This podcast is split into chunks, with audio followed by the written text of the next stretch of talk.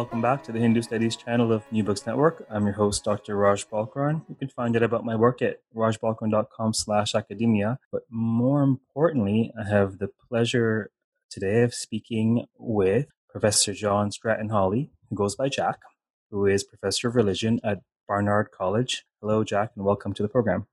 Hi. We are speaking about a really exciting new publication called Bhakti and Power Debating India's Religion of the Heart. Um, Jack is one of the three editors on the work. Maybe we could start by telling us how this how this came about. How did this volume come about? Well, this is a story that takes us to the. So I'm a New Yorker. It takes us to the country village of New Haven, Connecticut, where there is a university called Yale. At the university called Yale, they have lots of money and they're constantly scratching their heads at Yale to think what they would do with their money. One of these scratches led to a conversation between the South Asia Center at Yale and Swapna Sharma, who is one of our editors. And they said to Swapna, Why don't you have a conference? And she said, What shall I have a conference on? And they said, Well, why not Bhakti? And she said, All right, why not Bhakti? That's how it all began. I have to say, as a as a lover and a and a scholar of stories, um, I feel like I'm listening to a Purana right now. ah, the word means old, and that is certainly true. Uh, this is a very old, perhaps t- old is code. Old is code for timeless. Anyhow, ah, um, that's so, how it all started, and it turned to a really. This was, let's think, this would have been maybe the fall of 2015. Swapna gave me a call. We are, uh, you know, okay, this is the Purana motif Swapna and I are connected at, at the hip, sort of, or in some part of the one's physiognomy. There's a sambandha. There we, we go. We are sambandhit in a certain way. We are both, so to speak, um, Vrindavan bhaktas. We both uh, are associated with the great pilgrimage center Vrindavan, not far from Delhi, in North India. She having grown up there, been born there, and I having been uh, somehow attracted there in midlife, where I met her brother in law, Srivats Goswami, who was one of the great figures of Vrindavan. So her idea was that Srivats should certainly be a part of this conference. Uh, he's fabulous with jet lag. You can just wake him up and he can speak any place in the world. This is a talent we don't all have. So that seemed good. But she wondered how shall we construct the rest of the conference? And so I was sort of thought for a moment and and, and said, well, why don't we take the most obvious question in the field? It's the one that people always ask, whether in a classroom or to themselves before they go to bed at night or something like that. What does religion have to do with power? if you know, if we really are involved in the religious life, why is it the, that the world never seems to change in consequence of that, and so forth? And that led to a conference that ultimately would be about the question of bhakti. We lost that in a moment in relation to power. Which brings us to the title of the book, which is not a misnomer apparently, Bhakti and Power. What, there's there's um there's so many contributions and there's there's so much that can be said about about um, the volume. Could you tell us a little bit about Bhakti and Power in terms of a main theme or a main takeaway or an overarching rubric for the work? Well, I don't know whether everyone that's listening would know what what the word bhakti uh, mm-hmm. refers to. So that is a wonderful place to start. Thank so you. let me kick this one back to you, Raj. What would you say if you were asked that question? How would you gloss the word bhakti? Major, major world word in Hindu worlds. Well, if I glance at your subtitle, it's India's religion of the heart. I see. so, um, yeah, I mean, we've had so many conversations on this on this podcast oh, where we where we talk to uh, uh, no, it's a good question. Where we talk to scholars in terms of um, the hairs that we split and the insight that we seek, and then at the same time, there is sort of a um, a way in which we teach religion or teach Hinduism that's relatively canned, and the way in which we introduce bhakti might be devotionalism, having to do with um, a personal relationship to the divine.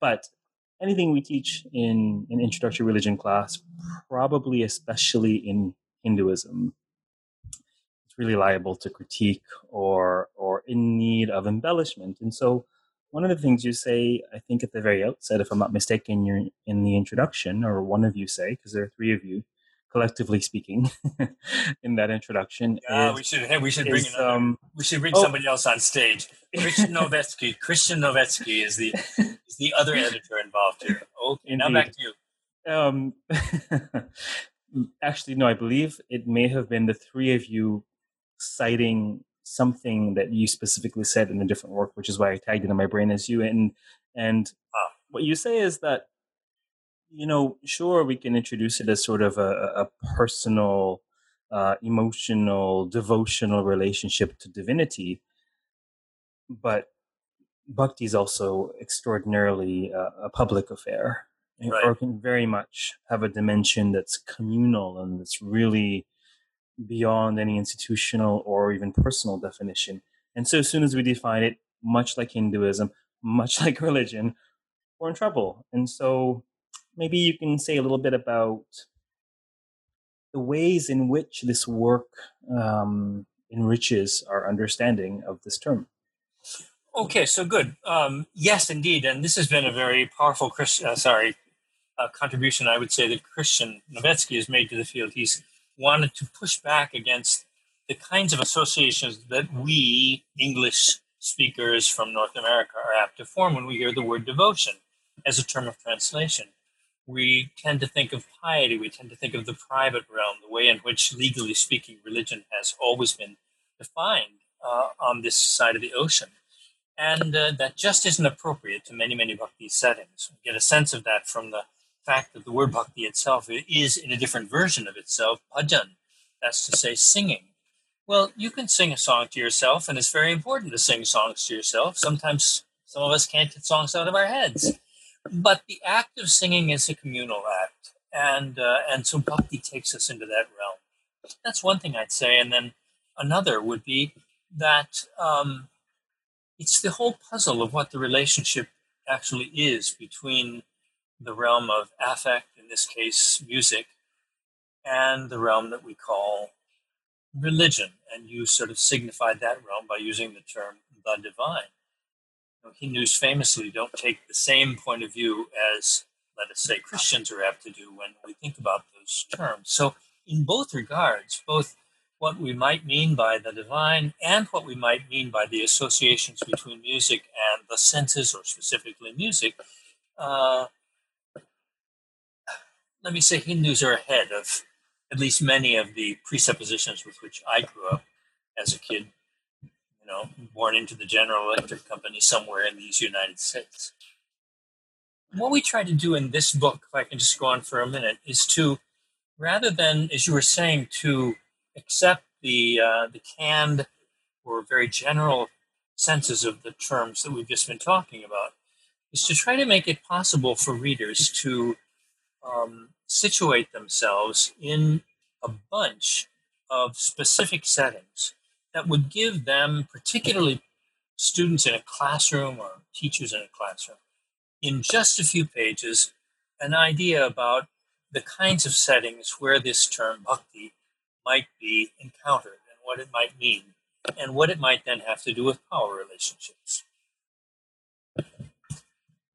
Well, the part of the power of this book is is the access, the direct access to so many examples, um, to so many examples of what we're calling bhakti. Now, is there a specific range historically or geographically in this work that you're dealing with? No, it's pretty big. Uh, it's all confined to India, which might not necessarily be the case if you're thinking of Hinduism diasporically with one exception, and that's the very last chapter in which Richard Davis talks about what it's like to teach bhakti in an American classroom. Um, so the rest range very widely. The earliest contribution takes us back to the seventh century, the sixth or seventh century in South India, and many of the contributions are much more recent, right up until the present day. The the way in which the book ends, uh, for me, it strikes me as a as a fantastic sort of almost self reflexive framing device. In that, um, in many ways, this this volume would have made uh, an excellent contribution to to his course and the way in which he may wish to teach bhakti in in, in the States or, or North America broadly. Oh, that is so cool. I never thought of Richard actually using this book in his class. Why not? well, it's for, for me, I mean, I, am biased in that I, you know, in reading epics and Puranas, you're, you're constantly confronted with frame narratives and, and my impulse is to decode why certain books are framed certain ways. Okay. Now I feel that the, the, the, those narratives are much more consciously crafted than perhaps the ways in which um, the essays in a, in a collected volume uh, start or end. Certainly, the starting and the ending don't need to relate, but it was really interesting. It was very self-reflective, I think, in terms of, okay, well, now this is this is a resource with which we can teach and understand and share um, bhakti. So, in the introduction, you um, what's the best what's the best way to approach this? There are there, there's so much data in this book, and there's so much we can say about it. Um, nevertheless, there are three overarching buckets or currents or thrusts that you you into which you group these studies. Do you want to tell us about that? Sure. This actually was Christian's idea. The whole, you know, the first thing was that we had this conference at Yale, which turned out to be just great, and people really stuck to their subjects. They really tried to address the one central question. So Christian and I, rather to our surprise, found that uh, we really were thinking about could this be a volume? And then he suggested that we might have three rubrics that we could use, buckets, as you said. You're thinking the Tripitaka, the, uh, the Buddhist rubric, the three baskets that you could have things in. He thought of three rubrics that he thought would be good to use. So they are as follows. One is called situations, and then the second is called mediation, and then the third is called solidarity. In the situation, and by the way, the essays themselves, the chapters themselves, sometimes might have been in a different section of the book. It's just the nature of the beast. But I they fit pretty well here. In the situation section, we try to give readers, uh, and really I'm thinking of people sitting in a classroom, a way to connect with one or another situation where you might ask the question, what's the relationship between religion and power, between bhakti and power? So that's the first set. And then the second set is called mediations. There, the idea is that there's something in the term bhakti that has even etymologically to do with sharing. That's what. That's how the word bhakti or bhajana or those related words come into the kind of um, Sanskrit reading that you're often doing, Raj, as you well know. So, what is there something? If it's true that bhakti is a mediator, well, in what ways is it? And then the third group is a group of uh, essays that um, that takes a rather different point of view. It tries. It's called solidarities, and it tries to take a look at situations where you could think of bhakti as actually being instantiated or made alive or institutionalized in a way that you have the emergence of certain kinds of social slash political slash religious solidarities we often think of, of bhakti as something that works against our relationships, against caste, against the traditional constructions of gender. There's something about bhakti that protests against the way the world is. But are there not also situations in which bhakti is either co opted or transforms the world so that a certain template of social relationships is established? Anyway, so those are the three rubrics that we decided we'd try to use. Well, that was a crucial point that you um, you touched on at the end there, in terms of this fundamental question of whether or not bhakti um, subverts power structures, or whether or not that's too superficial um, vantage point uh, there are a couple of interlocutors, I believe, that are discussed in the introduction that are fascinating. Maybe you can share with us your own view about that, and or views expressed in the work. Um, and it may be great if you touch on uh, the Ambedkar example you use. Yeah, I wonder what you think. So there's a very famous moment, famous moment in the history of Indian religion and in the history of the Indian Commonwealth, 1956, when uh, uh, Ambedkar uh, seceded, so to speak, from Hinduism, and he was, you know, toward Buddhism. This was after rather a long um, period in which uh, he had been uh, he had different kinds of relationships with the the bhakti traditions of his native Maharashtra on the western side of uh, the Indian subcontinent. But it was a very dramatic moment where he said he just decided to leave it all behind, and it had specifically to do with a particular temple for Chokamela. Chokamela being uh, one of the Dalit participants in the broader bhakti narrative of Maharashtra. But that raised the question, you know, in what way actually was Chokamela a part of that narrative? If that narrative had not served to transform Maharashtrian society over so many years, why would Ambedkar want to be a part of it? Here's the man who is the leading voice in drafting the Indian Constitution, which is declared caste to be unconstitutional. Why would Ambedkar any longer want to have a relationship with this tradition? He struggled with it for many years, actually. We know that that um, on one occasion he was asked to say some words of welcome or uh, uh, inauguration, actually, to uh, an Eknath, another Bhakta, group. And he did so in kind terms. You could see that this was a narrative in Maharashtra as elsewhere in India that combined various caste and gender positions. But ultimately, he threw up his hands and said, It never gets us out of the caste box. Back to you, Raj. I don't know where we're going here. No, with the example, the, the point you raised after sharing the three um, baskets into which yeah. these studies are placed was, I think, this crucial point of whether or not bhakti has the power to level power structures, or whether or not it seems that you indicate um, you use Ambedkar as an example in the introduction of a counterpoint to that idea that he right. gives up.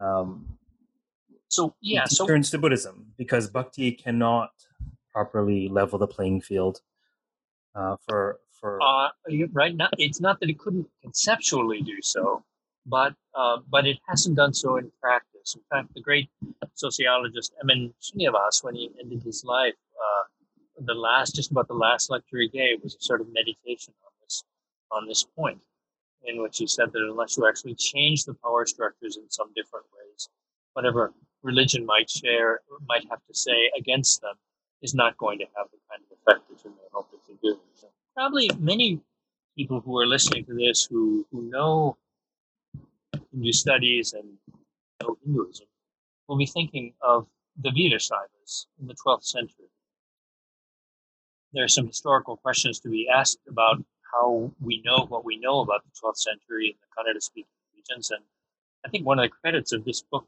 at least to me, is that it doesn't push those questions under the rug. We hope that we make uh, a historical moment visible to readers in a way that actually um, is inflected in, in, in ways that, that make it accurate rather than magic go back to the original point. We started with Ambedkar. Another place we could have started is with the great A.K. Ramanujan, a wonderful translator, theorist, uh, student of folklore, who, in his famous, famous book, Speaking of Shiva, published by Penguin in 1973, begins with this poem that is the best known of uh, the entire uh, Veerashaiva corpus and I can just quote him for a moment. He says, The rich will make temples for Shiva. What shall I, a poor man, do? My legs are pillars, the body the shrine, the head a cupola of gold. Listen, O Lord of the meeting rivers, things standing shall fall, but the moving shall ever stay. So in this poem attributed to Basava, Basavana, 12th century figure, you have a rejection, it seems, of temple religion, of the religion of the rich, uh, in favor of the kind of religion that sounds very much like the personal religiosity that we were just saying bhakti is somehow not a part of or is more than. But this is probably the poem which, for most readers, this book became justly the touchstone for bhakti studies for decades in the English speaking world if we look at this poem and then look at it in its broader context, who really were the Veerasaivas, then we have to ask some questions about the kinds of conclusions that Ramanujan himself and his readers certainly have wanted to draw if we think of this poem as providing the main orientation for what bhakti is really about. So we have an essay in this book by Gil Ben where he's taking a look at not this 12th century figure, not the poet figure, but a 13th century text, which is the first text, the it's called the Ragalegalu of the poet Harihara, which gives biographies of saints just like Basava, whom we've described. So if we expect them to be casting aside all sorts of norms like temple worship and so forth, it turns out we don't find them doing that there. So what are we to make then of the Veerashaiva situation? And that's the kind of thing that we're trying to open up enable readers to move into, in this case, that narrative setting and see what they would make about the kind of claims that emerge in poetry and in singing, and then what it actually uh, seems to resonate with in the very accounts that these same groups of people provide about the saints whom they revere. Thank you for touching specifically on one of the studies. Uh, it was uh, Gil Ben Herut's. You want to maybe talk about each of the studies or touch on them in any particular order? Well, I don't know. You know, that's a long. Yeah, it's a long list. like the Mahabharata, this book has 18 chapters. I think that's that's a lot. Um, Indeed. And by the way, people, is it 18? Let me see. 17. 17. take it back. I take it back. Only 17. But they're short, and people were very good about really restricting what they're going to say to a short period of time. Sure, let me just give a little bit of a list. Um, we open with a chapter by Karen Pechilis, which is about the, the great Tamil female uh, poet, Saint uh, Karaikal Ammayar, who uh, fashioned her life in the image of Shiva dancing in the cremation ground. So, what does it mean for a woman to take on that persona as her sort of life persona? The second chapter is Gil's about how we, we look inside the the stories that are given by the Veerashaivis themselves who we meet there. And Gil's essay is really quite remarkable in trying to look at the the uh, sort of three touchstones that you might think of protest as usually understood in a bhakti um, voice. Protest about gender relationships, caste relationships, and then specifically about uh, temple worshiping, institutional religion third chapter is kind of like that from Heidi Pauwels at the University of Washington, but she's looking especially at Hariram Vyas, who's a 16th century figure and in the north of India. But these same issues emerge, and with the same kind of, you could say, qualifications about the ideals as seemingly enacted in this poet's own world. A fourth situation is from uh, Eben Graves, who's a, a, a musicologist, actually, and uh, this would be the power of bhakti as music. He takes us to Calcutta, Kolkata, in uh, 2012 and shows how a group of musicians found themselves left out of a set of new regulations having to do with um, support from the state and uh, tried to use bhakti, you could say, as a sort of uh, battering rod to make sure that music- musicians themselves were included in the deal.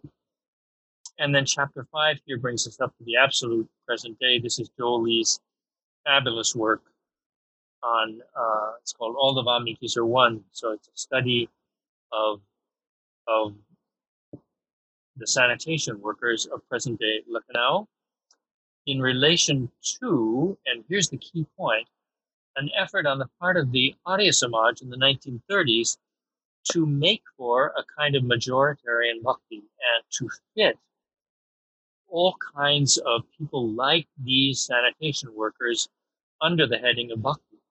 The question that Joel asked is, how did that happen? Is bhakti actually as majoritarian as it seems? And what do the sanitation workers themselves feel about having been incorporated in this bhakti corpus?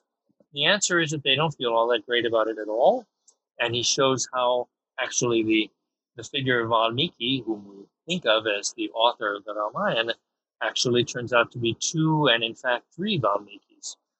So, you know, there's a lot of sort of particular stuff that comes up here, but maybe you can get some sense of how it is that each of these five chapters, while there are echoes between them, they try to situate bhakti in real life settings that are quite different from one another. Definitely, definitely. You do get a sense of the why you why these are in these situations basket. Um, Let me just stick with Joel, if I may, for a, a moment. You know, this whole question sure. of what what bhakti means on the stage of modern Indian politics. It, it, we're not just talking theoretical issues here. Uh, there has, with the with the rise of the BJP in uh, in India, there's been bhakti has really become a very crucial point of contention in the conduct of, uh, of religion in relation to social power in India, with some people on the side of the BJP accusing Congress sympathizers of being, as they say, secularists, secularists, but with a kind of, you know, sick take on it, while Congress leaning people are apt to point with some disdain to the bhakti aspects of the BJP. Joel's essay on how how bhakti became majoritarian religion in India is very much pertinent from a historical point of view to exactly these questions. And it raises many of the questions that we see. on the is in UP, Uttar Pradesh. Many of the questions that get reported in things like the, the Globe of Toronto and the Times of New York and the Post of Washington on a weekly basis. What is happening to less well represented groups in a state where the prime, where the chief minister uh, is deeply involved with what one might call a bhakti institution.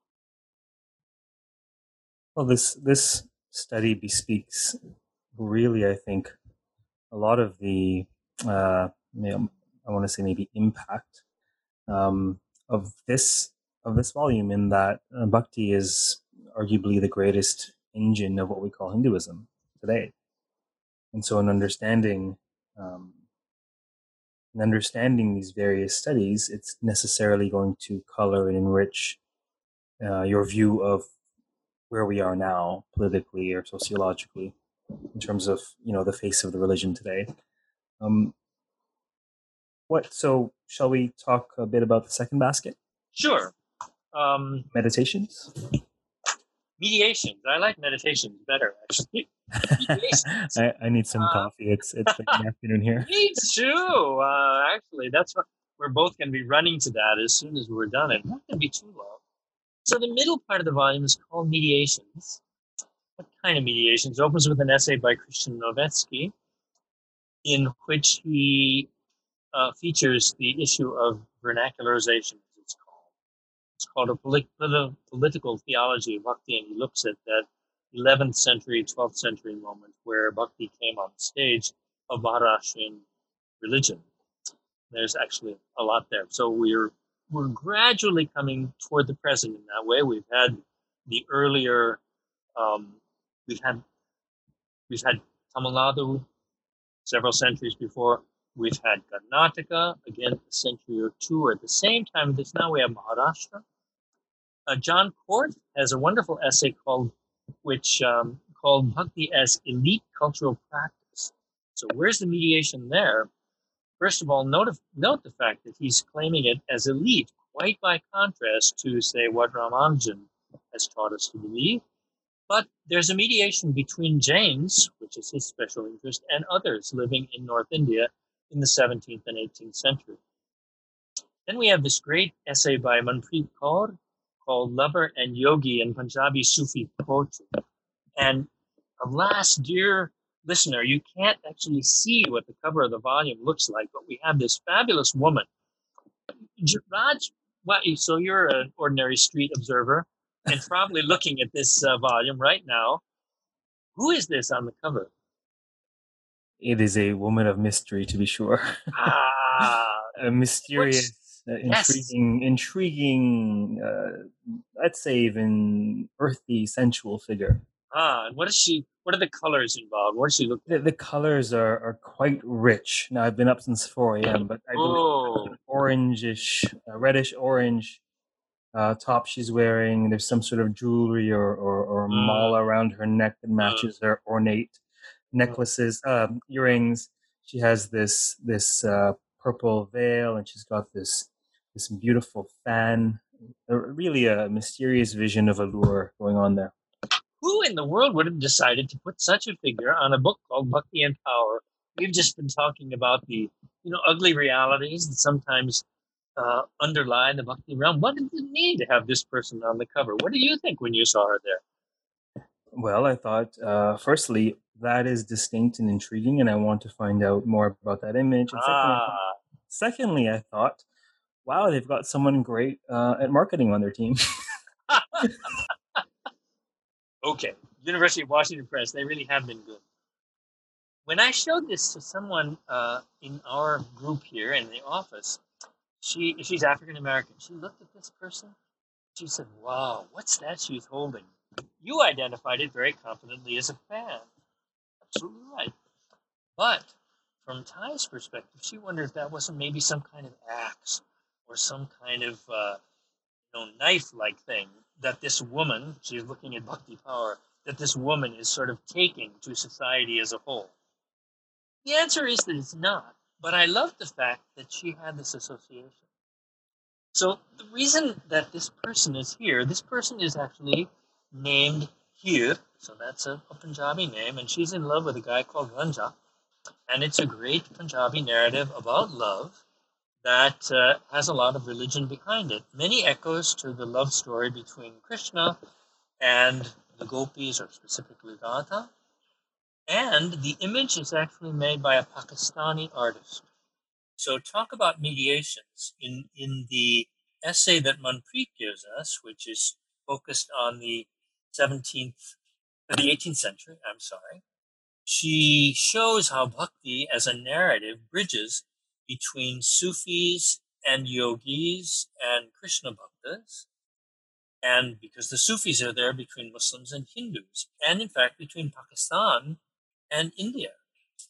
So if there's a hope that's behind this woman carrying the fan, or is it an axe, it's that there's something about a bhakti perspective that ultimately might actually undo the, uh, terrible sword-like divisions that have been incised across the Indian subcontinent as a whole. Well, firstly, the, the duality of the fan and axe bespeaks the title Bhakti and Power. It's, Yeah. that's, beautiful. that's quite beautiful. Um, secondly, for those of you who have not um, had a chance as of yet to gaze upon the cover of this book, um, I will post this exquisite image as the thumbnail for this interview. So, so the, the thumbnail for the interview is what we're referring to right now. Okay, great. So we're in the middle of mediations, and we were just talking about how several mediations are involved in the story of Hir and Ranjha. Uh, we go on from there to Phyllis Granoff, who works with a particular uh, Assamese manuscript from the British Library, actually, which is called Illuminating the Formless. So this is an essay about conceptions of God as formless and conceptions of God where God takes form. It also has politics involved. Then there's David Haberman's beautiful essay called Bhakti as Relationship, which is focused on the worship of stones, or particularly the mountain and the stones of Mount Govardhan.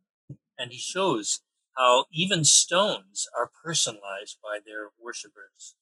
And then we have the benighted essay of Hawley, who, which is called Bhakti the Mediator, in which I try to show how there are, I think, I think I counted 15 ways in which Bhakti serves this mediating function. And that gets us to the end of the second part of the book. And of course, the the, uh, the notable essay there is called Bhakti, the Mediator. Uh, by, in case you guys didn't catch that, it's a contribution by the editor with whom I'm speaking, none other than Jack Hawley. Uh, and the the final category is uh, solidarities. Yeah, so let's go to that. Um, it opens with an essay by uh, Kyo Okita, who uh, teaches in Tokyo, but was trained at Oxford and is also a Brindavan Vasi, as I am, called Singing in Protest. So it has to do with Hindu Muslim encounters in the biography of Chaitanya, this great 15th, 16th century um, saint and you could say rabble rouser who transformed the face of religion in much of North India. And there's a, a companion chapter by Srivats Goswami, whom we've just talked about, who is one of the great figures in the Chaitanya lineage in Vrindavan, this great Krishna pilgrimage site. And it's called Bhakti and Power from the Inside, a devotee's reading of what Chaitanya achieved.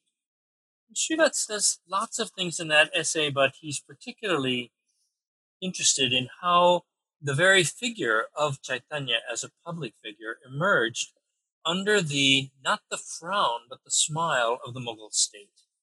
So you have Muslims and Hindus, we're going to use those terms, involved in the actual creation of a tax-free environment. It literally was that. The town of Vrindavan was, was formed as a tax-free entity in the year 1598, where bhakti could flourish. And it reminds us of the fact that we have devotees of Krishna who are also Muslims as part of the Mughal state. I'm thinking of the high figure Rahim, whose poetry isn't represented here, but one might wish it were. Then we have, okay, so this is a sort of happy picture of how bhakti creates its own solidarity, how the, the Chaitanya movement created a framework for popular religion that could be welcoming to all. Then we have a chapter by Divya Cherian, who now teaches at Princeton, that is a sort of answer to that. Divya looks at how, after the king of Marwar in western Rajasthan became a Krishna Bhakta, a devotee of the Vallabh Sampradaya, sort of parallel group to the Chaitanya group, how a whole series of new regulations came to be enacted that um, that created a, bhakti solidarity that excluded people who had not been formally excluded. These included, for example, shoemakers, mochis, in quotes, low-born people who had had certain rights to temple worship in Mewar, various parts of Mewar, and now find themselves excluded by people who wanted to make it a Hindu state. Tyler Williams uh, also has an essay on Rajasthan, but it focuses on a group of um, bhakti uh, sampradayas as such, that's to say, real religious communities, in their economic relationships. And then we have this very unusual chapter, chapter 15, by uh, Aditi Kini and Vijay or William Finch, which is about Vidyapati, the great 15th century saint. But Vidyapati remembered not as a singer and as a poet, but as a minister of state who had to do with creating a whole network of rivers and ponds in the state of Mewar that somehow, if one thinks about his other spiritual involvements, that somehow were meant to um, enact a um, is the word that comes to mind. A favorable, a well organized, a a fruitful and well watered landscape where this kind of relationship to the divine could flourish. So uh, I don't know. One only can think about the challenges we all face because of the ecological crisis that we're in. But oh man, if anywhere there is a crisis, it's in India. So it's actually, I think, not an accident that the book, in terms of its solidarity chapters, ends there. And then we go to the chapter we've talked about, where the classroom becomes its own solidarity, and we have Richard Davis reflecting on what it's been like to teach about all these years. Oh, that's been actually quite an accessible and succinct um, survey of the almost 18 chapters, chapters of the book. The 18th, there is a bibliography. Bibliography. No, we'll keep it auspicious. Uh, everyone who's reading this book, you author okay, your, your, author your own 18th chapter, which is a response to the book. Very good. You can keep um, this book at home without danger, unlike the Mahabharata. uh, nerdy Hindu studies jokes. I love it. Um, uh, so, maybe just a couple a couple broad remarks, and then I know we've, we've taken a fair bit of your time, and you've yeah. Probably got tons to do. But you, is it? I mean, editing this must have been quite a textured and, and probably insightful process. Were there you've obviously been doing this for quite some time and have a lot to say about bhakti as, as a researcher and as a teacher and were there um, were there ways in which this work really enriched or colored or impacted or changed your view in some way let me report something that's uh, that's in the title itself the working title for this book was the power of bhakti and then joel lee you remember, Joel is the author of the chapter having to do with the sanitation workers of Lucknow. Joel Lee said, I really don't think you should do that. Uh, there undoubtedly are chapters of this book that have to do with the power of bhakti, but let's try to be more honest about the power of power and make for parody in the title. To me, that had a very fundamental effect. And by the way, Joel's book will be forthcoming, sort of large book let me just stop and say what I hope is the case is that readers sitting in a classroom or maybe at home or wherever will be able, as in the case of Joel Lee, to see in just a few pages, no, eight pages, to get a kernel, a vision of what his scholarship is about. Our contributors were just fantastic in policing themselves so that they would offer those little visions of their view of things. So that's a plug for the contributors. As to how the process of the book has changed me, I think it would be something like having to deal with what's in Joel's criticism or what's in Divya's article about the institutionalization of bhakti in 18th century Marwar. Um, because of what shall I say? Um, I'm an American citizen. You're a Canadian citizen, Raj. Good for you. So many of us are wondering why we're not Canadian citizens these years. But if we, but if we all became Canadian citizens, you know, you wouldn't be able to hold the country up anymore. We're in a, a terrible time when it comes to watching the radical recalibration of religion in relation to the state It's just unimaginable to me and to many Americans what we've seen happen since the 2016 uh, elections. I don't know the just the problem of religion and power, the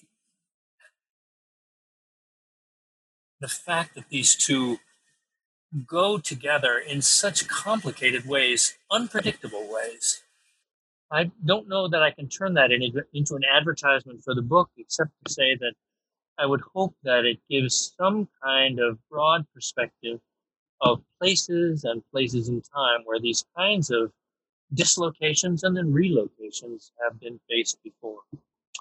I would love to think that it's a resource for sort of getting through bad times. Well, it's a fascinating perspective, and, and of course, you touched on something that's very pressing in our times. Um, just one very short uh, final question before we close. Uh, why don't you tell us what are you working on now? Oh God. or or maybe not. no, no, no, no. Okay. There, there are probably five or six of them. I'll restrict myself. What aren't you working on now? No, okay, there we go. you mean what a guilt trip? Did you hear that, everybody? What have you? What have you sidelined, Jack?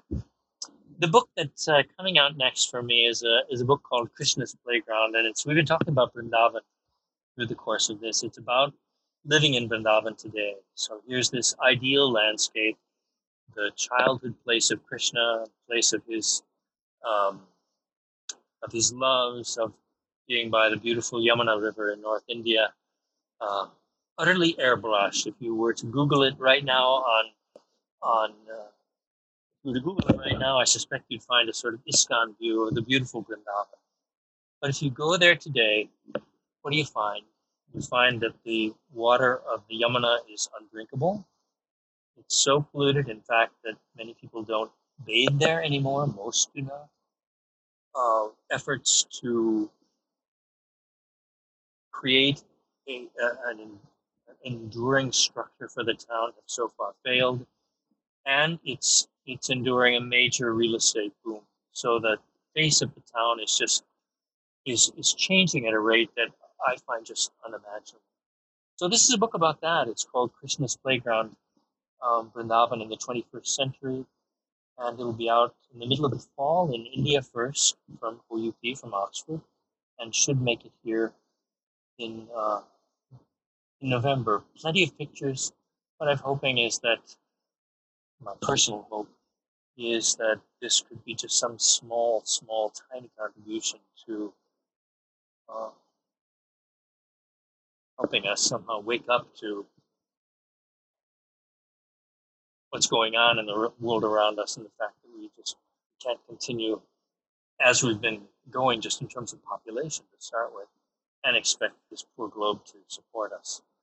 I would love it if, if Vrindavan could become a World Heritage Site. I know it's not an answer to every ill, but in this particular instance, what might it do? It might actually save that beautiful space across the Yamuna, which is the implicit contrast to the beautiful temples built in Vrindavan.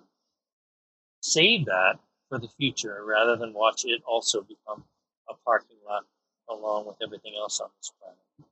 So that's the book that's been on my plate of late. That sounds like uh, an important work, um, both in terms of scholarship and um, important in a way that scholarly books um, rarely are. Important in terms of um, beyond the academy, raising awareness, um, activism. It's it's understandable. It seems why you are so um, enchanted with India's religion of the heart. It seems that uh, your projects, or at least the one you describe, are very much heartfelt. So it's been a great pleasure speaking with Jack, uh, the editor of this book, one of the three editors of this book, Bhakti and Power, um, Dr. John Stratton Hawley, who is professor of religion at Barnard College. Thank you very much for speaking with us today. It's been great to talk with you, Raj. Thank you so much. And all of you out there, until next time, keep reading. Take care. Bye bye.